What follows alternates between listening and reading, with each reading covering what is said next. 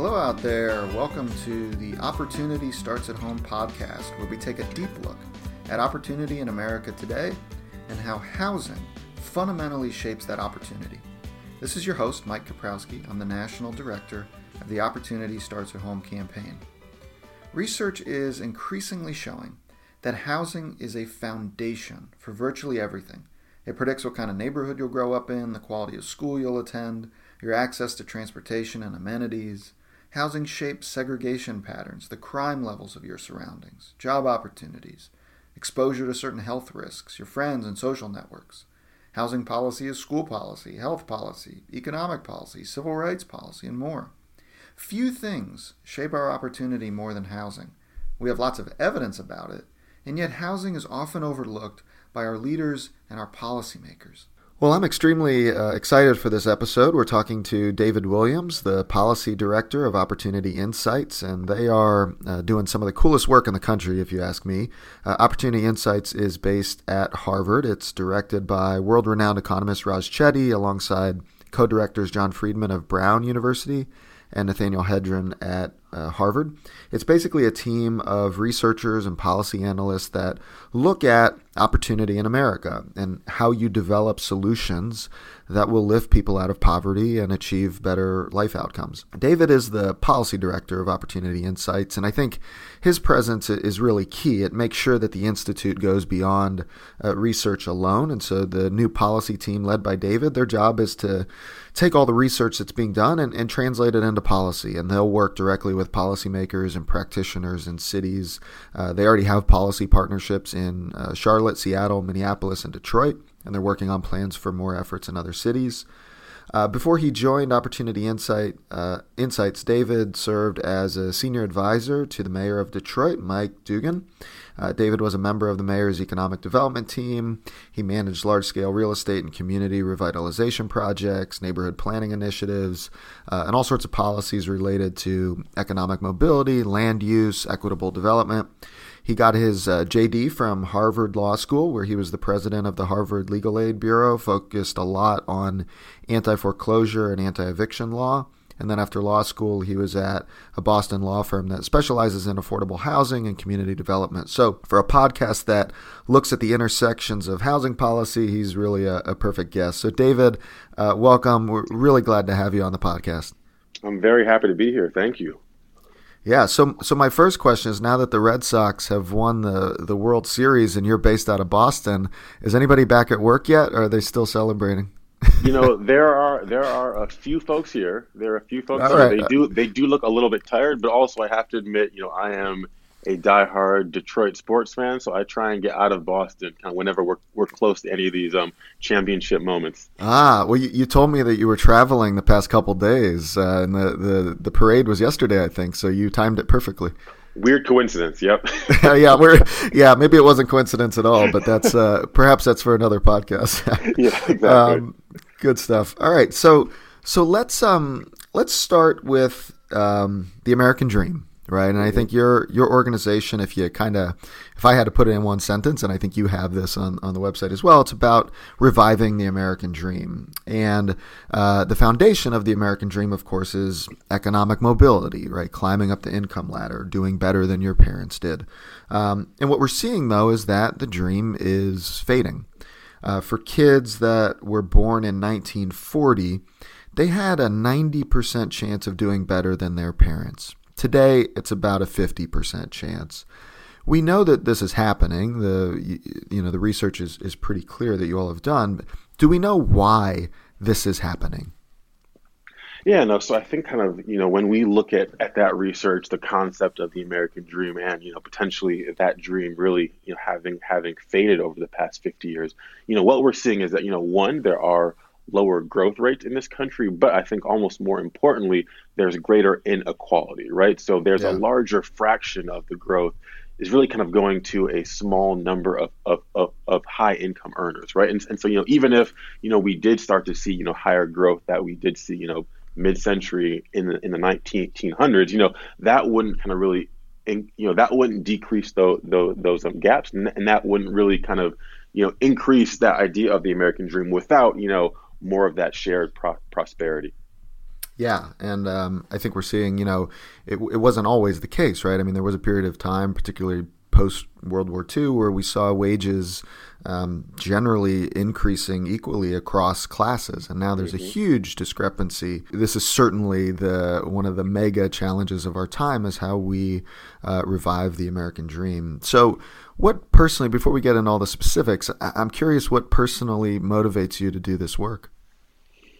Yeah, no. So you know, so I grew up in the Detroit area, um, and then you know, after mm-hmm. going to college and law school and kind of practicing law for for several years on the on the East Coast, you know, you know, I decided to move back home, right, because I had a background in housing and economic mm-hmm. development. And I figured, you know, being from Detroit, you know, what better place to really try and have an impact? One on your hometown, but I think you know, to a place that was really kind of struggling in a deep way with some of these issues. Um, and so, you know, I worked for Mayor Duggan um, during his his first term, and you know, one, it was just like really getting city services back, really kind of rebuilding trust in local government, and then two, and what I was largely involved with was.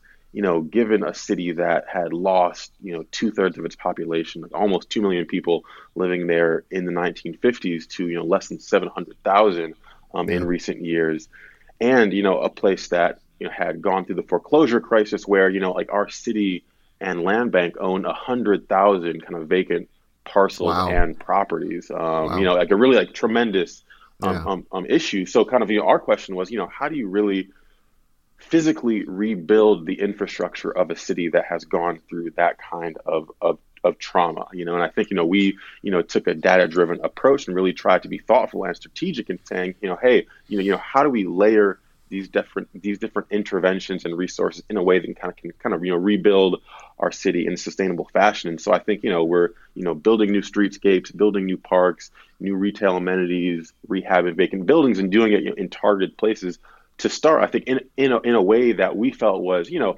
really kind of holistic and thoughtful a- approach. But I think yeah. the question that I think oftentimes kind of nagged me and I think my colleagues was, you know, as we're helping rebuild the these neighborhoods, you know, how do we ensure that the folks who've lived there for a long time, right, the folks who are most vulnerable, oftentimes kind of low income folks and people of color, you know, how do we make sure that you know they're benefiting that we're kind of positively changing their life outcomes as these neighborhoods are getting better and i think just you know given the state of the data and the research, like, you know, we weren't able to kind of guarantee those outcomes. And I think that was something that, yeah. you know, I thought we were doing great work, but, you know, there was still a gap between making sure that that physical change was also accompanied by kind of those better life outcomes for those residents that we cared about most. Yeah, well said. And so, so that leads you, of course, to the work that you're doing now, which is looking at those those economic mobility questions and making sure that uh, progress is spread more equitably. So, uh, talk a little bit about your uh, new role at Opportunity Insights. Exactly. You know, um, so you know, as you mentioned in, in your very kind intro, um, I serve as the new policy director here. And um, uh-huh. kind of, you know, this policy team within Opportunity Insights is about kind of four or five months old. And, you know, mm-hmm. it is kind of our role to, you know, figure out how do we translate all this really innovative research, all this interesting data into real change on the ground yeah. a- across the, the country. Um, and, I, and I think kind of one thing that, you know, actually excites me almost more than that is, you know, it isn't just about taking the research and turning it into policy, but really listening to local practitioners, local policymakers, and kind of figuring out, you know, what are the questions that they want to have answered, and using that to actually inform the research agenda to be even more helpful to kind of folks working on the on the ground in cities, counties, you know, with housing authorities and colleges, and kind of all the institutions that have the ability to impact kids' lives. Yeah. And how is the organization structured? So there's a policy team, but tell us about kind of the, the broader organizational structure that you all have. Exactly. Yeah. I mean, so basically, it had kind of served as kind of the umbrella group for the research of Raj, John, and Nathan, right? So yeah. them working on these issues of economic opportunity and mobility, you know, for, for for the past ten years. And I think, you know, they had been getting so many requests for help from people who, like, you know, were really engaged with the research and, and interested in it, but you know didn't really know how to you know turn it into you know policy on the yeah. ground. And so you know we had basically a relaunch this this this this fall and kind of created this new policy team that I'm leading, and I have you know a staff of kind of six folks.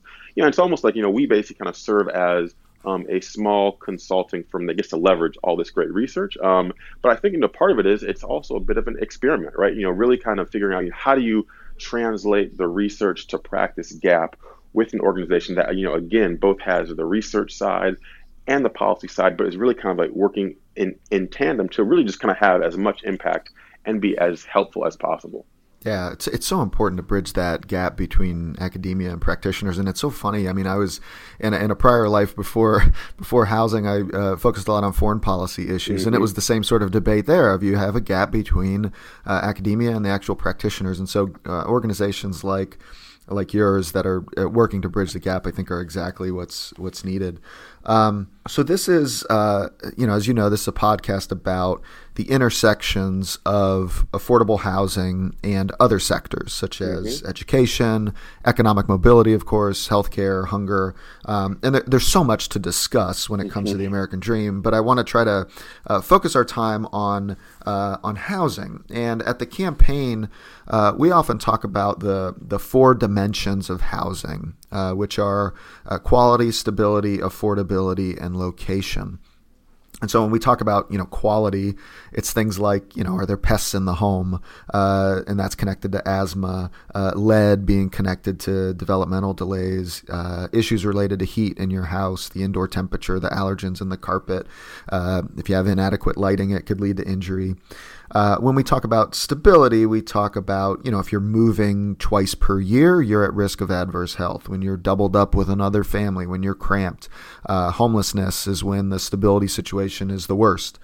Um, when we talk about affordability, we talk about the, the question of how much are you paying toward rent. Uh, when you're paying a lot of your take home income on rent, you have little left over for other necessities like medications and food and transportation and uh, you know getting your kid enrolled in extracurricular activities. You might avoid the doctor because you're afraid of costs. And then finally, there's the location question. Where is housing located, right? Is your home located in a neighborhood of opportunity? Does that neighborhood have access to jobs and transit and quality schools and resources and amenities and doctor's offices and grocery stores so that you can buy healthy food. And I would say, I think that uh, the the Chetty research, the research of Opportunity Insights, has focused primarily on the location aspect, right? The neighborhood, uh, where you live matters. The block you live on matters. Your uh, the, and and one of the central findings is that the neighborhoods in which children grow up uh, is has a big causal impact on whether they'll climb the income ladder as adults. And so, for affordable housing advocates, the research has really influenced our conversation. Where you put affordable housing matters a heck of a lot, right? It's not just about the proliferation of more affordable units; it's paying attention to where those affordable units are located. And historically, we haven't done the best job of locating affordable housing in high opportunity areas too often. We've sited affordable housing in areas that are segregated and concentrated in poverty. And there, you know, we could do a whole podcast about the reasons for that. Not in my backyard attitudes, the land mm-hmm. costs in opportunity areas are more expensive, things like that. But the Chetty research, I think, has really put the location issue on the radar of housing advocates in really new ways. Uh, you have to think about the neighborhood that housing is in. So, mm-hmm. with that in mind, I really want to focus on the location issue and talk about the research. So, one of the key findings um, that you all talk about is that you know children who grow up just a few miles apart right they're they're born into families with the same incomes they just grow up a few miles apart they can have very different life outcomes. Explain that. Explain that to our listeners. What's going on there? Yeah, no, I think you know, you know, our our biggest finding, right, is that neighborhoods matter, which I think you know to most people in this space is not going to be shocking, but I think to us it was just interesting, like how important neighborhoods matter, and and, and also kind of how hyper local neighborhoods are, and I think yeah. it really speaks to kind of this exposure effect, right? So you know, so when kids are growing up in a certain place on a certain block. There is something about kind of who they're growing up around, what they see, and those experiences that they're exposed to that are extremely important, right? And so, and that and that exposure is different a mile away, and we can really see it through those numbers. And when kind of you know Raja and Nathan are kind of running all the all the different correlates, you know, really seeing that that that exposure effect is extremely impactful kind of in the direct proximity of where they're living and then kind of you know and like falls off like within a half mile um so you really see that yeah. you know that actual that that the atmosphere the cohesion of the place they grow up is just super important yeah, it's like what, what real estate agents have been saying forever: location, location, location. They had no idea how right they were, exactly. right? And, it, and, it, and, it's and it's yeah, it's within a half mile radius. So there's, mm-hmm. um, I mean, obviously, when when you talk about exposure effects, there's a lot of different dynamics going on there. There's, um, and I think in earlier research um, uh, that you all conducted talked about, you know, less residential segregation, the income levels of a neighborhood, the social capital of a neighborhood, the school quality. There's a lot of a lot of factors going on. Uh, do we know what it is about the neighborhood that makes it stronger or weaker? Mm-hmm. So, you know, I do think that we know there are some of those kind of larger factors that you touch on that seem yeah. to, you know, you know, highly correlate to better neighborhoods. Um, but I think kind of one thing that you know I found super interesting, especially kind of coming from you know a mayor's office, was there there's there's two things, right? And so one thing we saw is that kind of like just having jobs in a city or nearby doesn't necessarily translate to economic opportunity, especially mm-hmm. for low income kids, right? Yeah. But what we do see though is actually like the number of employed people in a neighborhood has an impact on all those kids who grew up in in that place. So I think there's something about like, you know, having role models and kind of like seeing examples of like, you know, actually getting into the job market and earning, you know, a living. I think like that's really important um, for neighbors. And I think secondly, you know, obviously it's important, especially for young black black men, to have kind of like father figures, you know, in their household. But what we're seeing is that not just for individual homes, but just like the proportion of kind of like you know two parent households and having men in the neighborhood impacts all the kids who are growing up in that in that place. So again, I think there's this question of kind of like role models and kind of that neighborhood cohesion element, which you know I think you know, is not as obvious as some of these more kind of tangible, observable factors, right? And so I think there's something about kind of like neighborhood cohesion, networks, and and and role models that you know I think intuitively kind of kind of make sense that those things are important. But you know, now that we can see that you know those actually drive kind of long term outcomes and the lifetime earnings of the kids who grow up there, I yeah. think kind of really kind of makes us like refocus on some of these issues. Yeah, that's a, a really important point. I want to uh, drill down into that a little bit. Um, and uh, David Leonhardt with uh, the New York Times, I think, highlighted this recently um, that there's a, a, really big factor around um, the single parent households, right? And, and children mm-hmm. who grow up in neighborhoods with fewer two parent families actually do much worse. And his point. Mm-hmm is that the left, and by the way, he's a he's a liberal. Uh, his point is that you know the left has too often dismissed the importance of family structure, which you've alluded to earlier. When you uh, the data are clear that when you have more two parent homes in a neighborhood, um, there's benefits, right? I mean, not only do you have two incomes instead of one in the household, but adults have more time to be involved in community affairs, and there's more mentoring. So. How, how do we think about this? I mean, is this an issue that perhaps we haven't been paying enough attention to? Yeah, no, I think it's a great question, right? And I think kind of the politics behind it are interesting. I mean, I think yeah. you know one you know one thing that I actually hope is that you know again we use data to help drive the conversation, right? So yeah. you know you know I think we all have preconceived notions about you know what might be some of the best solutions to these issues, and I think you know the evidence hopefully I think kind of helps us challenge some of those preconceived notions, right? Um, because I do think yeah. that you know again like it's something that you know maybe some folks on on on the left maybe don't want to focus on two parent households and issues of marriage but i think you know when we do see that it is an issue and kind of has real impact we have to we have to think about it right um, i mean i think you know yeah. one other kind of policy space that this might have impact on is thinking about criminal justice right and so you know when you're mm-hmm. in you know a lot of like low income neighborhoods that have you know like a lot of like african american and hispanic families you know there are mm-hmm. a disproportionate of men who are involved in the criminal justice system, right? And I think that takes yeah. a lot of men out of those communities. And I, and I think we all understand that, you know, obviously it probably isn't good if you're a young black kid growing up and, and, and your dad is in jail. But I think when we think about like those men being in jail and out of their communities, it might actually have ramifications beyond the individual families impact those entire communities. So, so I think like yeah. there are kind of many different policy implications for facts like that. And I think it kind of, you know, can help raise them um, to the forefront. Yeah, great point. Yeah, I mean, criminal justice disparities are not just impacting the individuals; they can have potentially really negative impacts on the surrounding neighborhoods. Um, exactly. Uh, yeah, I want to I want to go back and hit on the the jobs piece. Um, and he, I think you raise a really important point. It, it challenges again. I think it challenges some conventional wisdom that jobs aren't the end all be all. That you know the conventional wisdom was well, just more jobs will fix the problems associated mm-hmm. with poverty. But one of the findings that you all have is that more jobs might not necessarily be associated with all those things. Can you flesh that out a little bit more for us? Absolutely. Um, so you know, so right now one of our first policy engagements is with the um, city of Charlotte and Mecklenburg County. And so, you know, you know, actually based on some of our research from about three years ago, you know, according to certain metrics, we found that you know Charlotte, among the top 50 metros in the in the country, actually had some of the lowest opportunity for their low income residents. And I think yeah. you know that that was pretty counterintuitive, right? Because you know Charlotte has been growing tremendously over the past 10, 20, 30 years. Lots of new jobs, lots of development, but I think we're starting to to see that you know that growth, that development doesn't again necessarily translate to opportunities for the low income kids who grow up there.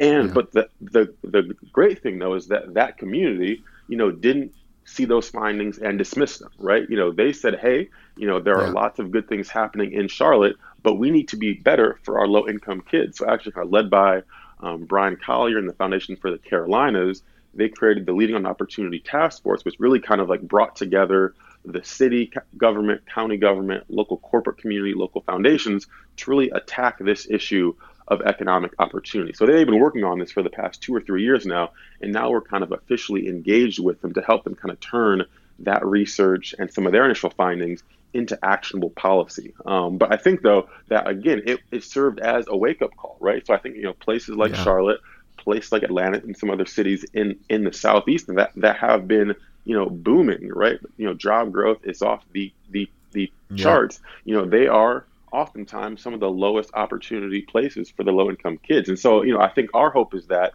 you know, numbers like that, findings like that kind of, you know, help actually galvanize community into action. Yeah. Yeah, a lot of parallels um, from my time in, in Dallas. You know, mm. the DFW area, similar thing, just tremendous growth and, and just growth, growth, growth, growth, growth. And yet, when you look at the inclusivity of the growth, it's not anywhere where it needs to be. There's a exactly. huge gap. Um, yeah, really important point is that it's not just growth; it's the inclusivity of that growth. Mm-hmm. Um, want to uh, transition a little bit and talk about race. Um, you you have to talk about race in this conversation. Um, and one of the key findings uh, that you all talk about is, you know, just because a neighborhood has good outcomes for one racial group doesn't mean that it has equally good outcomes for other racial groups, right? I mean, like earnings and incarceration rates can vary dramatically for white, black, and Hispanic men, even when they're raised in the same neighborhoods. How should mm-hmm. we be thinking about that? Yeah, no, I think it's think it's again, you know, data has a real role to play in driving some of these conversations, and I think also that you know policy solutions can't be one size fit all. You know, and I think especially, yeah. um, um you know, you know, for young um, black children, especially for young black black men, you know, like like you like you mentioned, I mean, we're seeing in almost most places across the the the, the country, kind of low income and even middle middle income and, and, and higher income black um, boys are doing much worse than their white counterparts who grow up in the exact same neighborhood yeah, yeah. and are making kind of you know you know and as children their families were making like the exact same amount or even more money um, than the other families. So I think it really shows that you know there are again it's just kind of like you know human capital, neighborhood cohesion. You know there are there are things happening in our communities that we can't necessarily see that have a real impact on the kids growing up there. And I think we really need to kind of dive into those issues and figure out, you know, you know really kind of how we can turn some of these trends around. Shows you, you know, race is real, right? I mean, different it, it these differences and outcomes. It, it can't be explained just by neighborhoods or parental income alone. Mm-hmm. Race is is real. you know, we know that neighborhoods matter a lot, and what we also know is that uh, when young children can move to a better neighborhood it can increase their income by you know several thousand dollars. There's all sorts of um, things that happen to them, and that's what um, the earlier research looked at um, mm-hmm. with with uh, Raj and Nathaniel and, and John. Um, but they looked at, uh, you know, what happens when a low income kid whose family has a housing voucher, mm-hmm. if they move from a really poor neighborhood to a, you know, a less poor mixed income neighborhood, what happens to them? What do we know? Yeah, no, we see kind of direct benefits, right? We see for you know for those kids who had the opportunity to move, and I think you know, an interesting part of the finding was some of the original research, you know, wasn't showing those impacts for the for the adults you know, who moved to these you know higher yeah. income neighborhoods. But I think right. when you actually kind of when when the team here kind of reran some of those numbers and showing that oh, like actually for the kids who moved, and I think especially earlier for those kids who moved earlier, you know, we do see kind of fairly dramatic results. You really, you know, you see higher yeah. college college attendance rates, and you see kind of higher earnings in adulthood also. Um, and, yeah. and you can and you can kind of see it directly correlate to you know where those kids moved and how early they moved.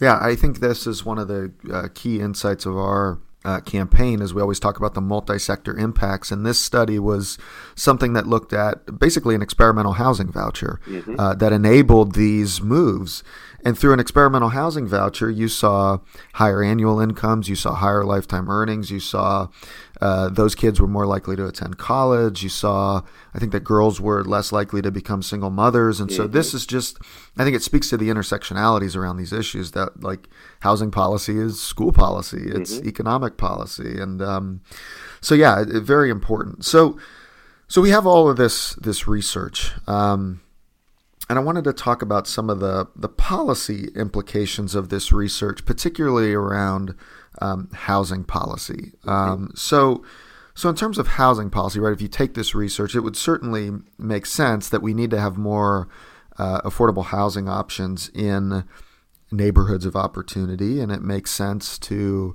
empower low-income families if with young children if they choose uh, to access those higher opportunity neighborhoods. Maybe it's through things like housing vouchers. Um, and this is kind of the mobility to opportunity um, language that we talk about in the housing space. But mm-hmm. one of the, I guess, one of the classic debates in the housing world is the debate between mobility to opportunity, which basically means, you know, helping poor kids and their families access housing in better neighborhoods, versus the question of revitalizing poor neighborhoods, right? Fixing the communities that poor people already live in. Um, and so, in terms of policy, I mean, how do we think about the balance between those two things, between mobility to opportunity, but also community revitalization? Yes. So I think, from my perspective, I think they should work hand in hand, right? So I think just kind of yeah. given our country's history and patterns of racial and socioeconomic um, segregation, right? I think you know you know, we should be kind of bar- you know, we should be bringing down barriers to access, right? I think, you know, like I think like all mm-hmm. families should have more access to the neighborhoods that they feel like are that, that are in their best interest to live in, right? So, yeah. so I think that's a very important. I think just question of a, a, autonomy and and freedom, and I think living in an actual country that you know, like respects all different kinds of people living in their community. So I think, you know, that is an, a very important one. I think policy space, but I think also it's just an important conversation for us to be having. Um, but I think, and I think to, to, to me, I think especially coming from a, a mayor's office, I think the more exciting piece is that, you know, like how do we, how do we take the lessons um, you know, from some of these higher opportunity places, you know, figure out what are the conditions that really do lead to success so that we can make every neighborhood a higher opportunity neighborhood in general.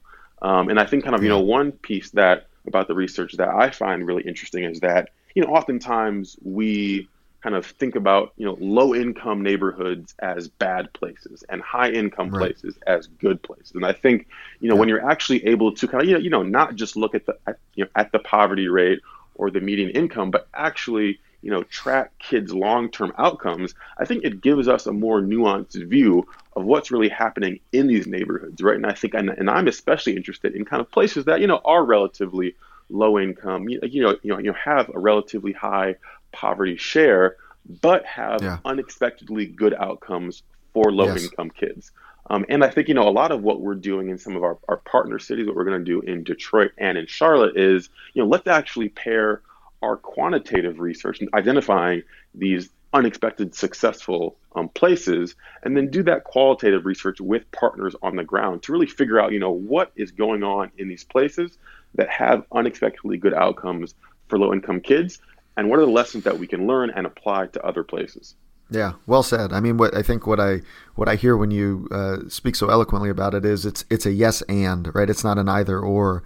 Um, exactly. And and I feel like a lot of times it's framed as well an either or, but really it's uh, it's a yes and that yeah of course we need affordable housing options in high opportunity areas and we got to break down the barriers uh, whether that means you know barriers for voucher holders or whatever but we also have to revitalize those persistently struggling neighborhoods and and we got to walk and chew gum at the same time um, so the um, you know I think in, in my mind it's it's pretty clear that um, affordable housing should go into those opportunity areas. But to kind of further flesh out what we're talking about, I think a thornier question is w- under which conditions should we think about affordable housing in areas that are high poverty, right? We have this history of you know putting affordable housing in areas that are already very poor and that you know further exacerbate segregation and concentrated poverty. So uh, clearly, we need more options and, and high opportunity areas. But I think a thorny question, particularly at the local level, is what uh, under which conditions should you be thinking about affordable housing being located in poor neighborhoods? Do you have any mm-hmm. thoughts around that? It's a really good question, and I think you know it's really based on that local context, right? And so I think you know one thing is that you know hopefully just having the data can kind of inform that um, context and those decisions. But you know, an, an example that I can think of is that if there was a historically low-income neighborhood with a vulnerable population, which you know potentially was was was was gentrifying, right? And I think you know if a city yeah. sees, oh wow, you know we have this vulnerable population here, but we do see these demographic trends where you know there are you know more wealthy residents who are who are moving in. You know that might be a place where you build affordable housing to kind of like preserve access for those long-term residents while you see neighborhood change happening. Um, and, yep. and, so, and, so, and so I can imagine, you know, there are a lot of different examples of when that might make sense, but I think it's all based on that local context the local cir- and the local circumstances.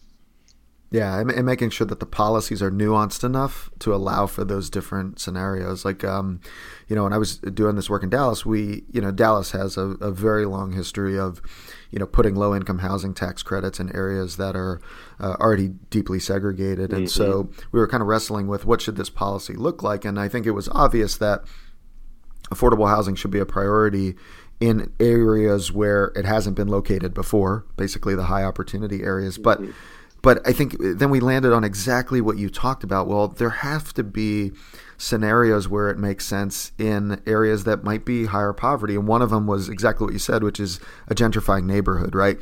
It might not be a high opportunity area now, but it's certainly on the fast track, right? It's mm-hmm. moving in that trajectory. Uh, wealthier people are moving in. Um, uh, lower income people are at risk of displacement. And so maybe you would put in affordable housing as sort of a preventative measure, right? To lock in affordability in a neighborhood that's changing. There's also, uh, you know, another thing that we were thinking about was in a, a neighborhood that's uh, maybe not gentrifying, that still remains in uh, very, very deep poverty, and there's no sort of gentrification on the horizon. Uh, there's models, uh, sort of like the, the purpose built community mm-hmm. model, where housing is a piece of a holistic revitalization plan, right? It's not exactly. just about putting housing there. It's that housing is going to be done in conjunction with school improvements and improvements to health and wellness. And so it's done you're not just plopping down housing, you're you're putting together a holistic plan based on the neighborhood conditions. And I think that's kind of what you're what you're talking about.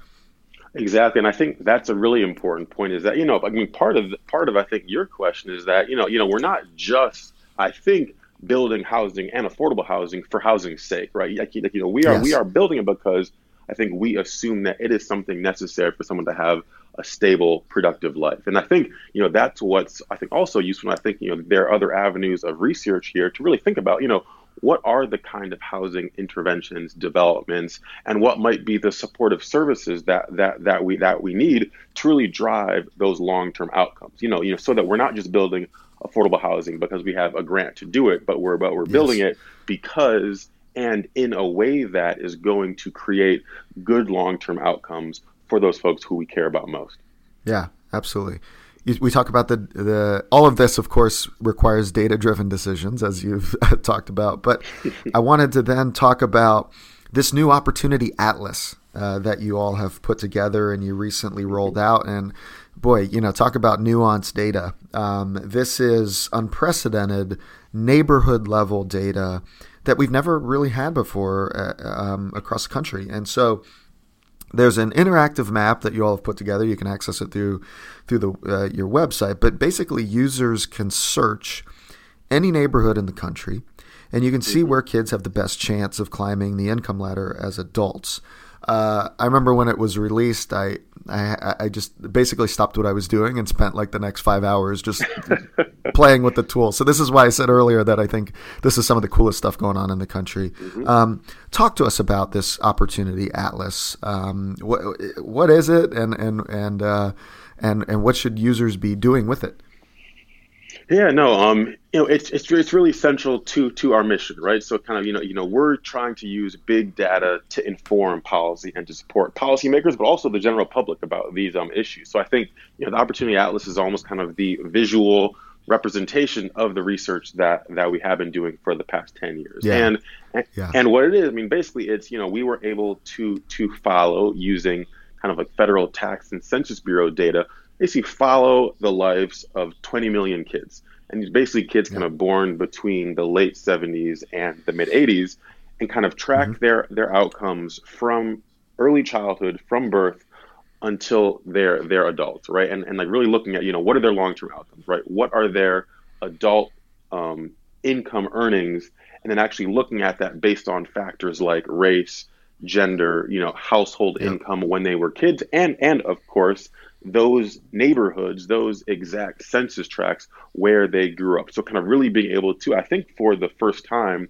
kind of better understand the impact of place and these different factors on those long-term outcomes. And I think similarly, kind of along with um, income, we're able to also look at things like incarceration and teen pregnancy, right? Mm-hmm. So you know, mm-hmm. you know, so not just looking at you know where you know where people were arrested, but you know going back to the root of the core issue, right? So really being able to to track based on where a kid grew up and if they're low income, if they're black, if they're Hispanic, if they're a man or a, a, a woman, you know, what was yeah. the chance that they were incarcerated? So again, kind of, you know, looking yeah. at the root, the neighborhood level root of a lot of these issues. Yeah, and it seems like, for, based on what I've read, the the key linkage was you, you, there was access to census and tax data, which allowed you to link the kid with their parents, and that exactly. told you where they actually grew up. And so it was the access to that census and tax data that really enabled this to happen. So um, I kind of alluded to it a little bit before, but but how is this different than earlier efforts? Is it just sort of the, the nuance of the data? Uh, what makes this different than than um, perhaps what was done even just a, a few years earlier? Yeah, yeah. So so some of our original research was kind of looking at outcomes at the metropolitan region level, right? So being able to to yeah. compare Metro Charlotte to Metro De- Detroit to a place like Seattle.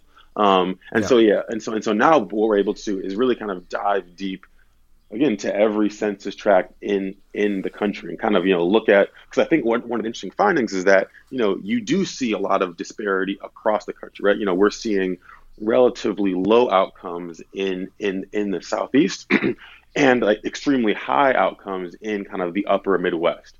Um, and yeah. so you know, you know, I think that's that's an interesting finding, right? But you know, when I'm working with partners in in um, Charlotte, you know, it's probably not super helpful if I tell them, you know, to be more like Dubuque, Iowa, right? You know, that's right. not going to be right. a very easy thing to implement. Yeah. Um, but you know what what we do see is that when you dive into you know honestly every community across the the country, you know you see the same disparities within the metro area that you see across the entire country. Um, and I think kind of, you know, that just, I think um, puts things in perspective about kind of patterns of opportunity in our country. But I think that then becomes much more relevant to like, to actually creating kind of precision policy, right? When you can actually see differences in neighborhoods a mile away rather than kind of, you know, looking toward, you know, looking across the country, right. you know, for examples of what might be possible. Yeah.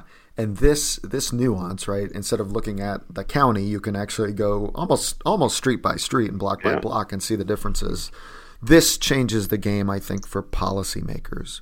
So, if you could talk to us a little bit about, like, if you're a policymaker, how does this opportunity atlas kind of change the game for you?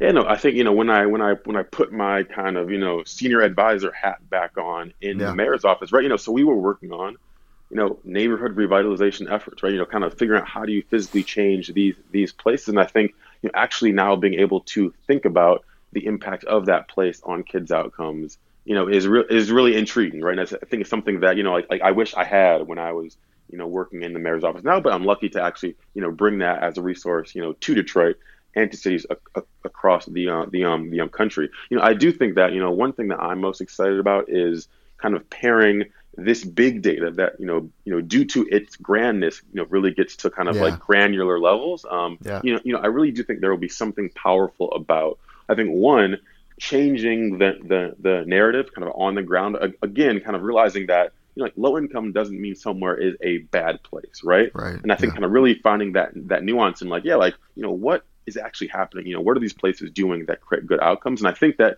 you know by actually like highlighting those success stories, I think we can change that narrative. Plus, like, I think really kind of figure out, you know, what are those neighborhood conditions that create success? Because I think, you know, a lot of times, you know, when we look at different kind of, you know, factors, we're looking at poverty rate, we're looking at demographic rates that are very surface level. And I think, you know, when we mm-hmm. can look at look at look at outcomes, it helps us then say, hey, like they're unobservable things that are really driving what's what's happening. And I think getting to dive into those and be precise about those, I think is going to yield a lot of really interesting, impactful information. Yeah. And it can be, I mean, this data that, that you all have can be paired with kind of current local indicators, right? I mean, this data mm-hmm. is the trajectory of kids who were born in the late 70s to mid 80s. Um, it seems like it could be paired with kind of current real time information that is collected at the at the local levels as well, and that really gives it an even uh, more nuanced lens to this. Is that something that you all have talked about? Exactly. That's something that I think we're really interested in, right? I think you know the data we have we think is pretty exciting, but I think it can become yeah. exponentially more interesting when you actually pair it with, you know, not just local insights and qualitative work, but when you actually link it with local administrative data. And I think kind of something that, you know, we're working on, and I think, you know, if there are folks, if there are folks listening who are interested, they should definitely reach out, is that, you know, you know, if we're able to actually kind of, you know, link our data with local data, you know, being able to really kind of track opportunity, you know, not just precisely by geography, not just by, you know, by, by race mm-hmm. and gender, you know, but actually looking at like different inflection points along a child's life and kind of really figuring out, you know, what yeah. are those indicators that are most predictive of success. And I think that could be a very powerful way to kind of align resources in communities and thinking that, you know, like, you know, perhaps, you know, this, um, you know, this, this third grade test score it's somewhat predictive, but actually there's there's maybe some like sixth grade social emotional learning test that that that that is actually kind of really indicative right. of you know right. if the kid's going to be successful. I think being able to kind of pinpoint those shorter indicators, those shorter proxies for success, I think could again be very powerful in how we think about interventions and targeting our resources. Yeah. You're, you've pointed to again kind of the, the multi-sector implications of this data. One is there's there's education implications. There's mm-hmm. also housing policy implications. There's economic policy implications. It's so it, it expands into so many different potential sectors. I mean, it, you know, when I think about what are the housing policy implications specifically, I mean, the list goes on and on, right? I mean, it can help reveal whether voucher holders are segregated in areas offering little uh, upward mobility. It could mm-hmm. help pinpoint the siting of new affordable housing developments. It could help identify those persistently struggling neighborhoods that require particular types of interventions. incredibly powerful potential. Um, I wanted to. I have. I have one more question for you, which I thought was really interesting, and it's about the opportunity bargain mm-hmm. neighborhoods. Um, and so, on average, you know, I, and I think that this is you know largely conventional wisdom is that those neighborhoods that offer the most opportunity are also the most expensive to live in. And on average, the higher opportunity neighborhoods are in fact more expensive. The rents are higher, the mortgages are, are higher.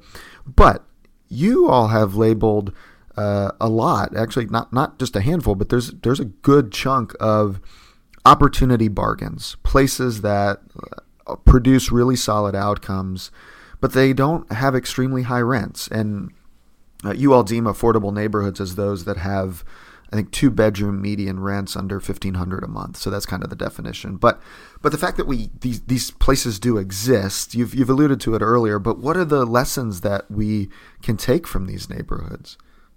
Yeah, no, I think I think that is potentially part of that narrative shift, right? I think you know the opportunity bargain concept is especially um, salient when you're thinking about housing authorities, right? And kind of you know you know looking for those places where you know you might be able to get bang for for your buck if yeah, you yeah. you know if you are searching for higher opportunity places for residents who are interested in potentially moving. Um, but I think you know like we talked about earlier, you know part of it is just kind of giving more nuance to what neighborhoods really are, and and that you know high income and a place being expensive is not synonymous with it being good because I think there are a lot of higher income wealthy neighborhoods that are not necessarily good for the low income kids who grow up there right I think you know they may right. have certain resources but you know do they actually have those neighborhood networks that neighborhood cohesion that actually make sure that the low income kids also have access to those resources and I think there are a lot of like working class and lower income places that you know they might not you know, kind of like they might not on the surface level look like the quote unquote best places,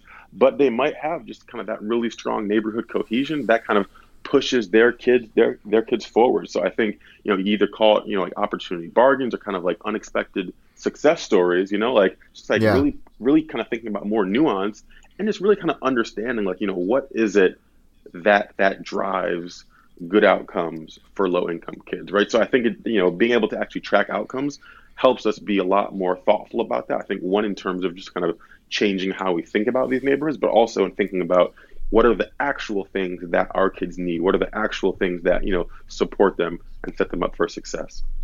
Yeah, and so basically, I, th- I think what I'm hearing is you know you're using uh, quantitative data to identify those particular areas, the the opportunity bargain areas, and then it's the question of okay well let's figure out what what's what's the formula here? Why is it why is it working so well? And then you really have to go in and do some some qualitative analysis as well. Is that kind of how you all are thinking about it?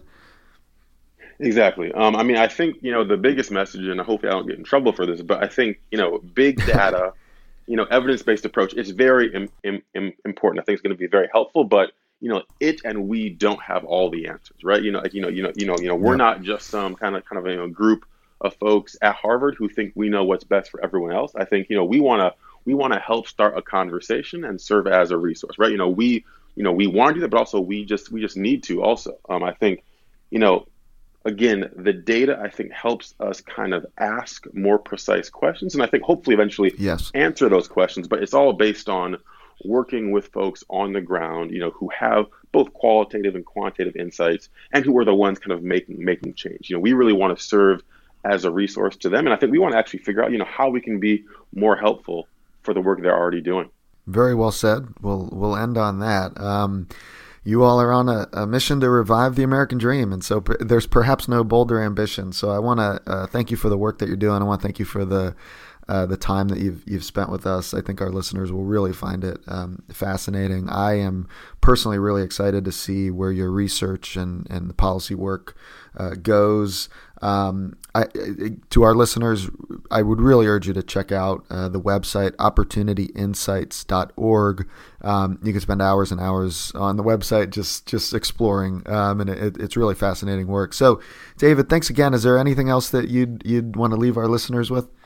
No, one, just um, thank you for having me on. I think you know, like yeah. I think I and the whole team were very passionate about um, these issues in general, and I think you know we are actively looking for, I think, kind of other like-minded folks, academics, researchers, policymakers who you know really want to attack these issues and create and, and create change. And I think I think one thing too is just you know also our partners at the Census Bureau and at the federal government. I think it, it really shows how you know these partnerships across academia across the policy space in government. I think when, you know, when we all come together to tackle these issues, we can be so much more Im- impactful. All right. Well, thanks, David. Appreciate it. Thank you.